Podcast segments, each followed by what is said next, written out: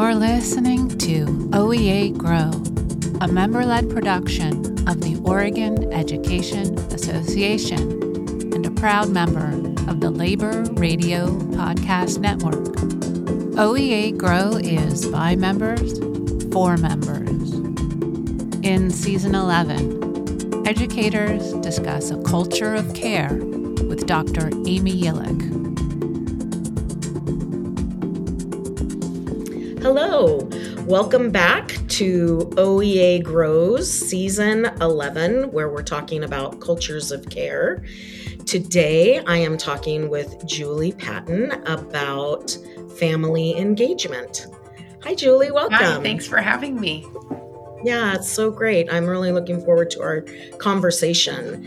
Um, would you mind telling uh, uh, the listeners a little bit about yourself? Kind of, yeah. you know, how you got into education and all the way up until now? yeah. Well, um, I started, so I started uh, college and I was going to be a business major. And I thought that I would be like an accountant or something and realized pretty quickly on that. Um, I just didn't have the focus for that, nor was it very engaging for me. And um, about my junior year in college, my um, basketball coach asked me, I'd taken a lot of, uh, I, I, really like to be active and I loved health education type classes. And he said, Have you ever thought of being a teacher? And so that was my junior year. And, and I was like, hmm. So that's kind of where I made the shift to becoming a teacher and, and found that um, I really enjoyed connecting with young people um, and being part of a community. And I think education offers that opportunity. So I've, this is actually my 30th year. Um, in education, um, and it feels like it's gone really super fast, and it's also changed a massive amount. Um, but I started out really as a PE teacher and then health teacher, and in teaching health, I did a lot of mental health uh, trainings, um, have been involved in a lot of mental health type stuff and then from there um, started doing um, things like i started a program called problem solving university at one of the schools i was at and just realizing that students sometimes needed just to communicate and be validated and to be heard and listened to. So um, kind of fast forward to now i mean i've been all over the place pe health uh, reading uh, specialist taught a fifth grade class one year during covid.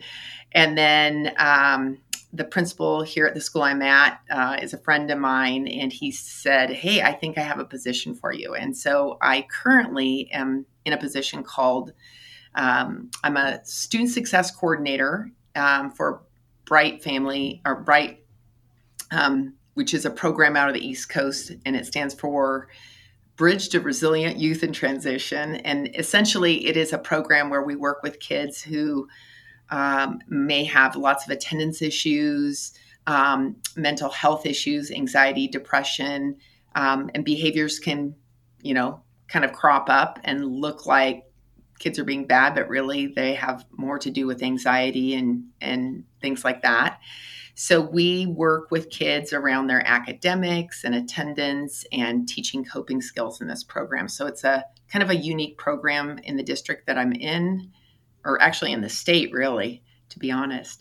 And then from there, I, um, having worked with people on the East Coast, um, there was an opening in the family engagement um, position for the national network for BRYT.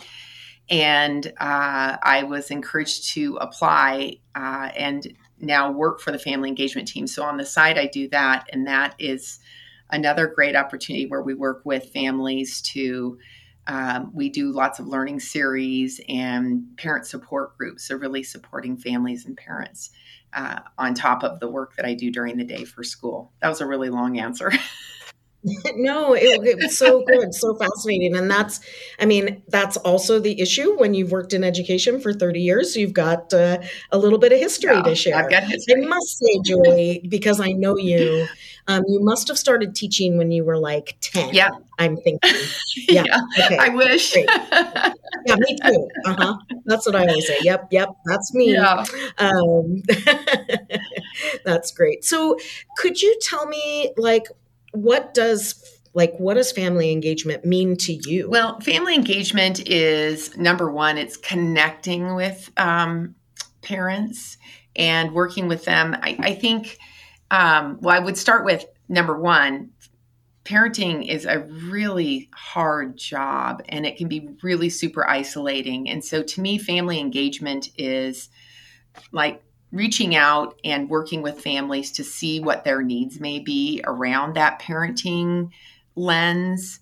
But it's also things like you know finding resources for them and then also reminding them that they're not alone because um, like i said it's very isolating and you may have something going on with with one of your kids that you think you're the only person in the world but it turns out you're not um, and those of us in education and the reason i'm on the team is because i am an educator we we see some trends with students a lot and so um, yeah, and we also know that family engagement is important because uh, it supports kids because families know their kids best, right? Parents know their kids best or guardians, and um, we know that in school that when we partner with parents, um, students are more successful. They're more su- successful socially, academically, behaviorally. Um, and so that's why I feel like it's really important. And also, it humanizes parents. Um, sometimes in schools, you know, uh, parents can be seen as these scary entities when they're reaching out with questions or concerns, and um, they, you know, need to be heard and listened to. You know, and I think when teachers and and parents work together, kids will do better. And so, just in light of the world we're in right now, I think it's so important that we partner up. Yeah. I I agree wholeheartedly. Um, and then you think about like having good partnership and how many parents maybe don't have great experiences with schools. Absolutely. Yeah, and that's and, the majority of the whether it's personal yeah. or with their own child. Absolutely, and that's the majority of the parents I work with. It's um, really showing up with a um, kind of like I don't I don't have you know no judgment that I'm I'm there for them, that, um, you know, I'm here to validate and understand what your experience has been. And then what can I do to support you um, and get you, you know, what, what you're looking for. So, yeah. Yeah. I love it. And especially with our most vulnerable population, Absolutely. vulnerable population that you work with. Yeah. So, yeah, that's amazing. Some of the more fun things that I've done in my career over the years have been when I've been able to partner with families mm-hmm. around helping their their children. It just feels so you make such better progress when you're able to do that. Yeah. you gain some traction. Well, and I think where I learned where where this kind of like for me why this is so important. I've worked in a smaller district uh, before I came here, and um, you know, year after year, you'd have you you get to know a family and then the next year you have their younger sibling or you know just living in a town where everyone knows everyone um, that family connection is really deep and so when a new kid would come in i would know something about the family and i'd be like hey you know what? I'll reach out to the parent. And that was the norm. But when you get to where i'm at now which is a much bigger school i can see where teachers are really challenged with trying to reach out to families. And so i feel in a lot of ways very lucky to be able to work with a smaller population, albeit a very um, you know like higher needs because it's a tier three intervention program. But I get to make connections. I'm talking to parents two, three times a week about their kid. Yeah, that's so amazing. Yeah. I'm so happy for the the youth that you work with that you get to partner Thanks. with. yeah, really great. And so um, Maybe you could talk a little bit about maybe some of the successes you've had with working with families. Yeah. Um, well, just and you know, I'm kind of morphing. I'm going between both my day job and then the, the family engagement evening job because they they really overlap. It's the same network. Um, but some of the things that have been wins is um, working with parents and helping coach them around, especially attendance issues. Um, I'd have a lot of families in my program where the norm is a pretty low percentage of attendance rate, and um, and so through some education and then also communication and talking about you know how do we help your kid get to school when they don't want to come to school? So helping with resources resources. We've seen kids attendance rates really improve. So those have been some really great wins. And just feeling like um, having positive relationships with families that have struggled um, you know, and maybe have not gotten along well with administration or the school in general. And me being able to build that bridge has been really positive um, for me. So those are some of the things that I think are really, um, they kind of keep me going.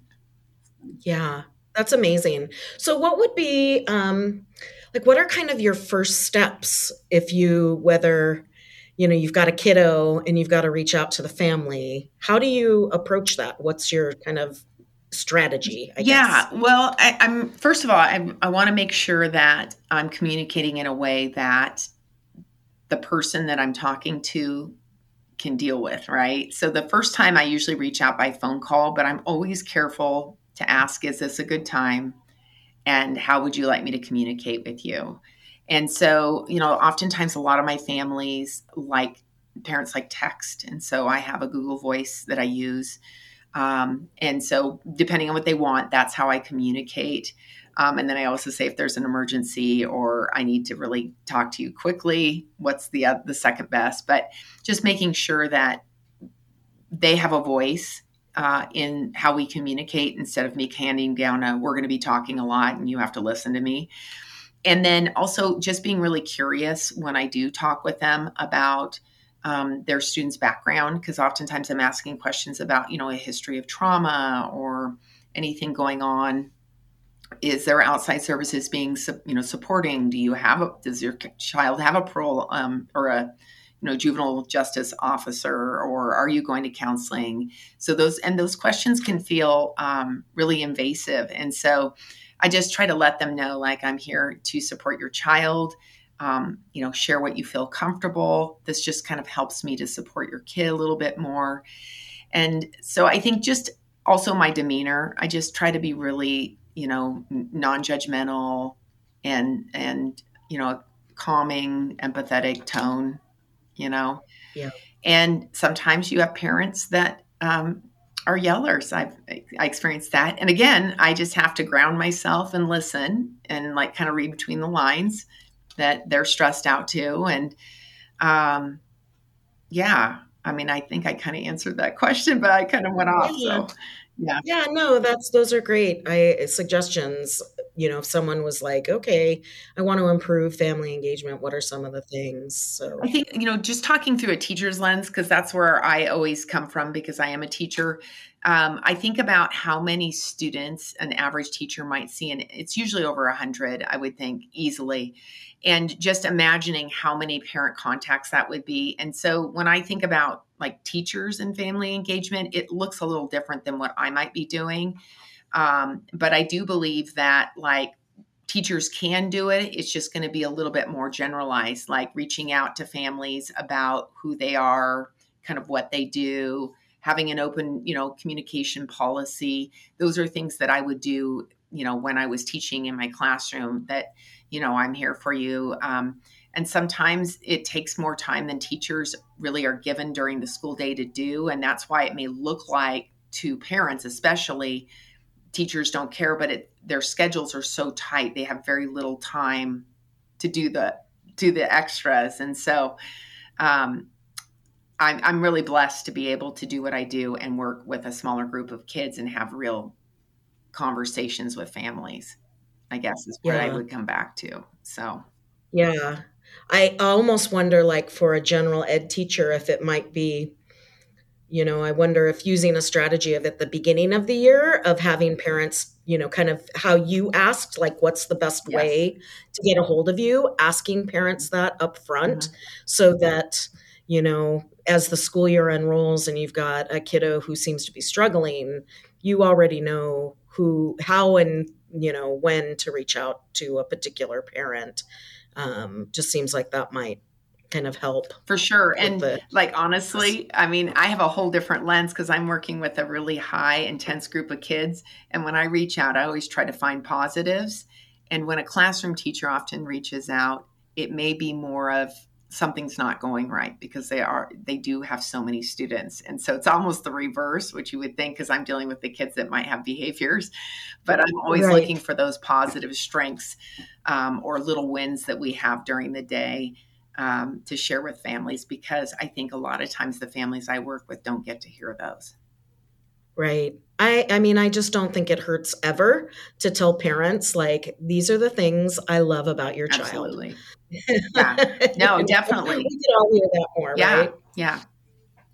Um, what are some of the barriers you um, have to deal with in your role? Yeah, well, and and I'll start with like my family engagement, like uh, you know the the extra part of the job. It's c- communication is can be a barrier. The ways to communicate things. So like when I'm communicating out like a, the parent learning series or parent support groups, one of the things I've really come to understand is that people can't take a lot of stuff. Emails are really hard for people to follow. They're like it's got to be short and succinct um, information has to be really targeted. Things have to be bold. So those are my big learnings with just the parent support network um, that you know too many clicks people aren't going to go that deep. Um, so communication as i think just with our culture with screens and whatnot and attention span people don't really read email anymore. So that communication can be email can be a barrier even though it's a way we might send a deeper information about something um, and some sometimes I don't get information back from families. I might share something out and I don't necessarily get it back, and that that's challenging because I don't know what's working and what's not.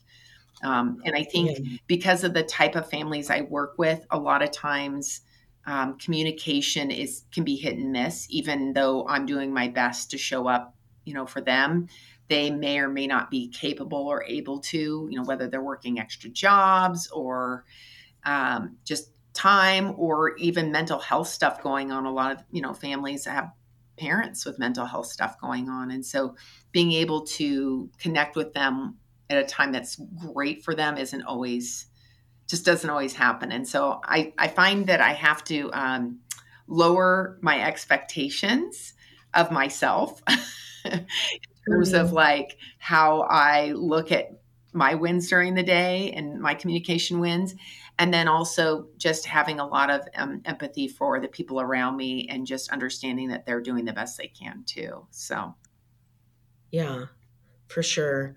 Have you have you noticed a shift? I'm wondering, like since COVID, since you've been doing this work, are you have you noticed a shift in having it be more of a challenge um, to engage with families? Or? absolutely you know probably um, pre-covid um, i felt like communication was so much simpler and now it just feels um, feels like people are overwhelmed and everything's too much.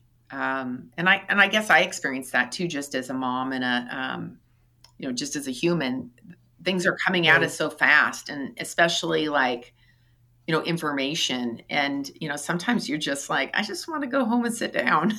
I don't, I don't want to respond to this phone call right right well i think about like um i just heard some statistics that we need to keep in mind that the babies the moms that were pregnant during covid right Mhm. that went into isolation Oh, their babies are now three years old. And we know we're seeing so many behavioral challenges because really it takes a whole village, mhm. it takes a community to help a child reach their developmental milestones. And then you put into effect that, like, you know, they've been isolated. Absolutely. Families trying to work while their children are home, you know. So we have a lot of kids that were you know, and rightfully, I totally understand it. Um, being technology, kind of helping to keep kids entertained, right, while parents were trying to work. And um, it seems like now more than ever, family engagement is such an important part of how we're going to move forward right now in education. Absolutely. And uh, one of the things that, you know, because I've, I've had some connections, obviously, through you, Amy, with some entities, and I've talked with other people that do parent type learning information stuff, and they're struggling to get people to come join, you know, in the conversations, to join the classes.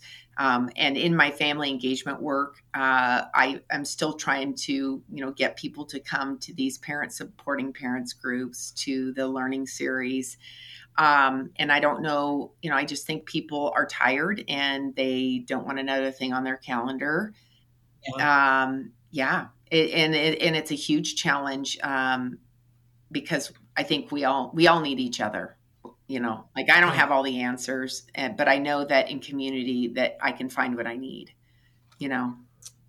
Yeah. Oh, that's so beautiful, and it's so true. Yeah. Um, what would be like? Um, what would be your top suggestions for educators, whether it's you know tier one, tier two, or tier three educators for um, kind of working with family engagement? Um, I think number one, I think it goes back to um, you know have a plan, and and I think it's it starts early, like off in whenever you are you know starting the class or you know starting with a student, um, and like a one pager on who you are and this is how to contact me and and then you know ask the parents some questions about their kid and the family and it can be done in a paper format but like you said let me know how you want to be communicated with and i think the other piece is and it's it is really hard but there needs to be a really um, there needs to be a plan for communicating not just the hard things that kids are going through at school because I mean, I'm in a middle school. Let me tell you, there's lots going wrong. Um, and right is finding those yeah. positives and ways to reach out and tell families that, um, you know, because I know I, I have my own kids and, and each of them have had their own struggles that when someone comes at me with, you know, compassion and empathy and, you know, says something like, Hey, I genuinely really like your kid. And then follow and even follows up with something that they need to work on. I can hear it right? If I know yeah. you like my kid, I can hear it. And I think that's what it comes down to. Um, and, you know, it's the scarcity of time feeling for educators. And unfortunately, schools haven't, we haven't figured that out yet. And it is falling on their backs. But we have to do a better job of communicating with families and saying the positive. Yeah, I, you know, my role was always as a school psych. So I had the luxury of being able to call families and engage with families maybe a little bit more than a um, special ed teacher or a general ed teacher. And I also know that those times when we would maybe, and I was at the high school level. So if we had kiddos that we knew were coming to us that had really struggled in you know maybe middle school transitioning that would be my flag to try and reach out to the family more proactively mm-hmm. and um, set up just that relationship where you start before you even have to have maybe you don't have to have a call i would think more often than not i wouldn't have to call right. a family over a problem when i did it proactively absolutely yeah and then when I did need to call, there was already a beginning of a relationship. Mm-hmm. So, yeah, it changes the tone when you have a relationship with someone. Um, I mean, that's just the reality of all of us that way. If you've ever had to sit in with a boss, they had to tell you something that you did wrong. I mean, I'm not saying that's me, but you know, when I know they care about me and they're giving me feedback, um, then you know I can take it a little bit better. It's right. Being human. Absolutely. Yeah. Yeah. So, yeah, so, so true. So, you know, you've been doing this work a long time. You've been in education for 30 mm-hmm. years. So, you know, what have you learned over the years to sustain your love and energy in this work? Uh, well, number one um, is I have a support system. So I have really deep relationships and I have really close friends, but I also have developed deep relationships in the work that I do. So, for example, in BRYT, uh, when I work with um, my colleagues and people like you, Amy, where I feel like I can be honest and vulnerable and raw and there and people will accept me as I am. I feel I feel like I'm, you know, working as a part of as a human, as a part of a team, not just as like I'm a I'm just an employee. Right. So, and I think right. that's the biggest thing is like I I can be human. Um, and so I have a support system amongst the people I work with. I have a support system with my my good friends, um, and I am really honest about when things are hard. And um, I have people that you know mm-hmm. remind me that you know you can get through this, and they validate me. Um, and so, and I I just I think um, recognizing that I'm not going to be perfect in everything that I do and I think the, the second part of that would be like, I try really hard that when I do something that I don't think was good enough, or maybe not, maybe on behalf of a family that wasn't good enough, is I own it and I try to improve it.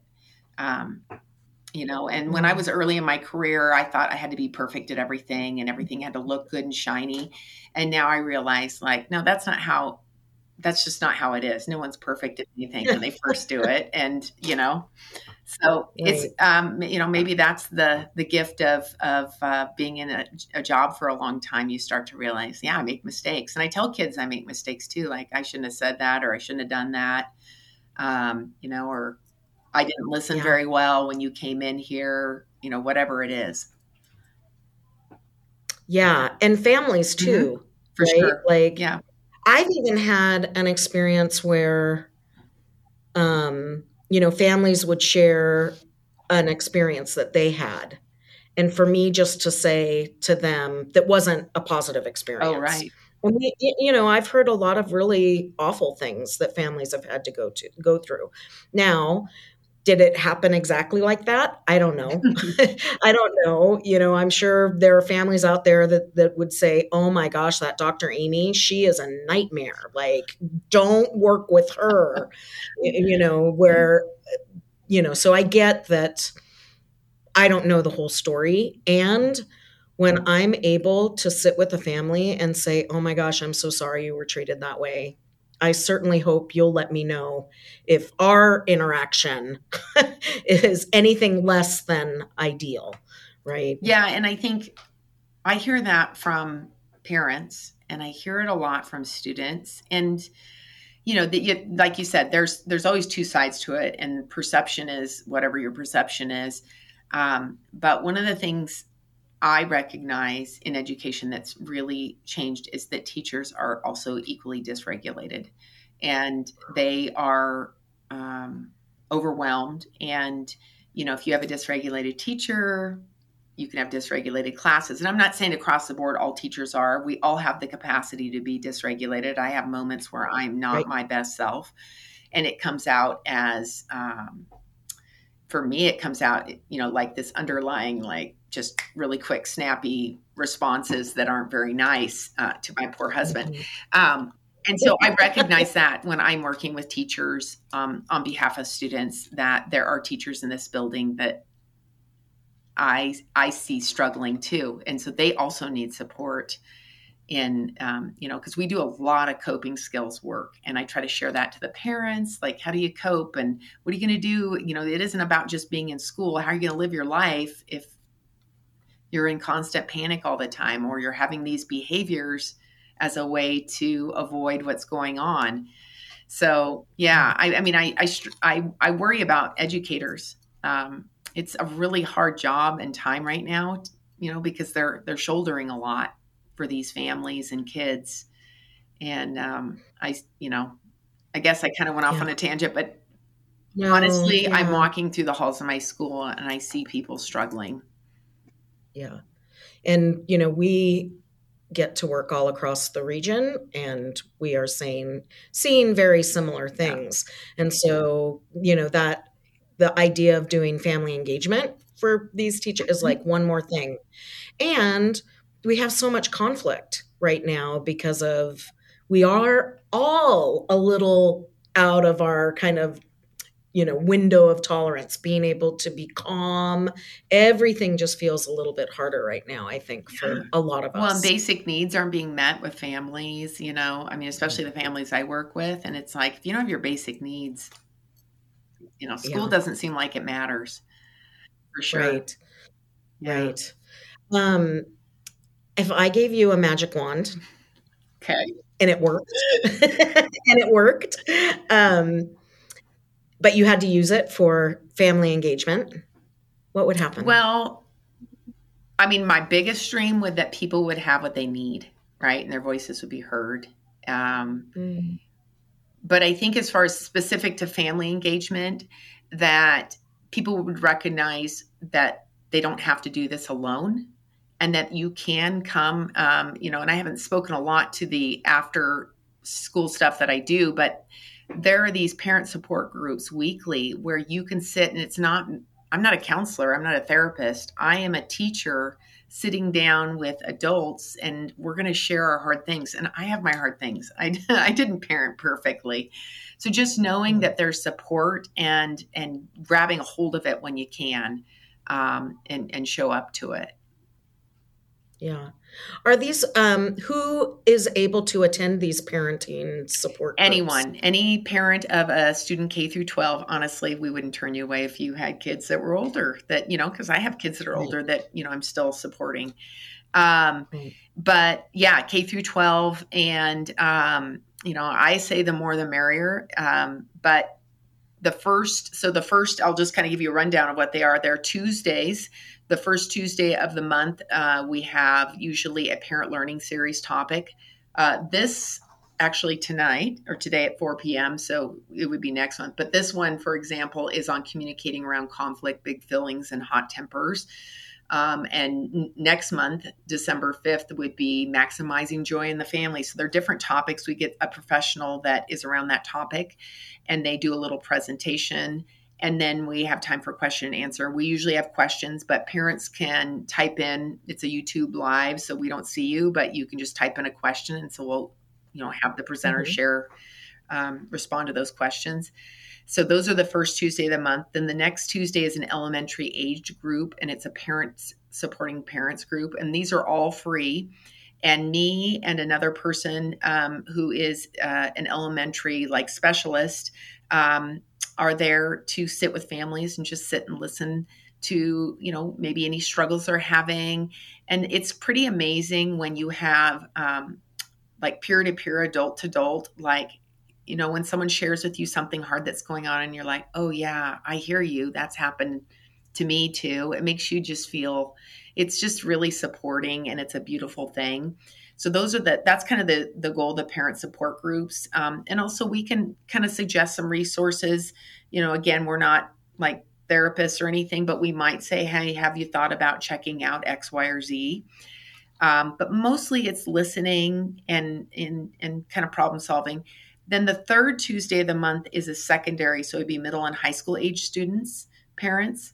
And then the mm-hmm. final um, tuesday of the month or the next tuesday of the month um, is a, a, BIPOC affinity group. And so um, obviously, I don't run that because I'm not a person of color, but um, that is a group run um, by several people that can run it.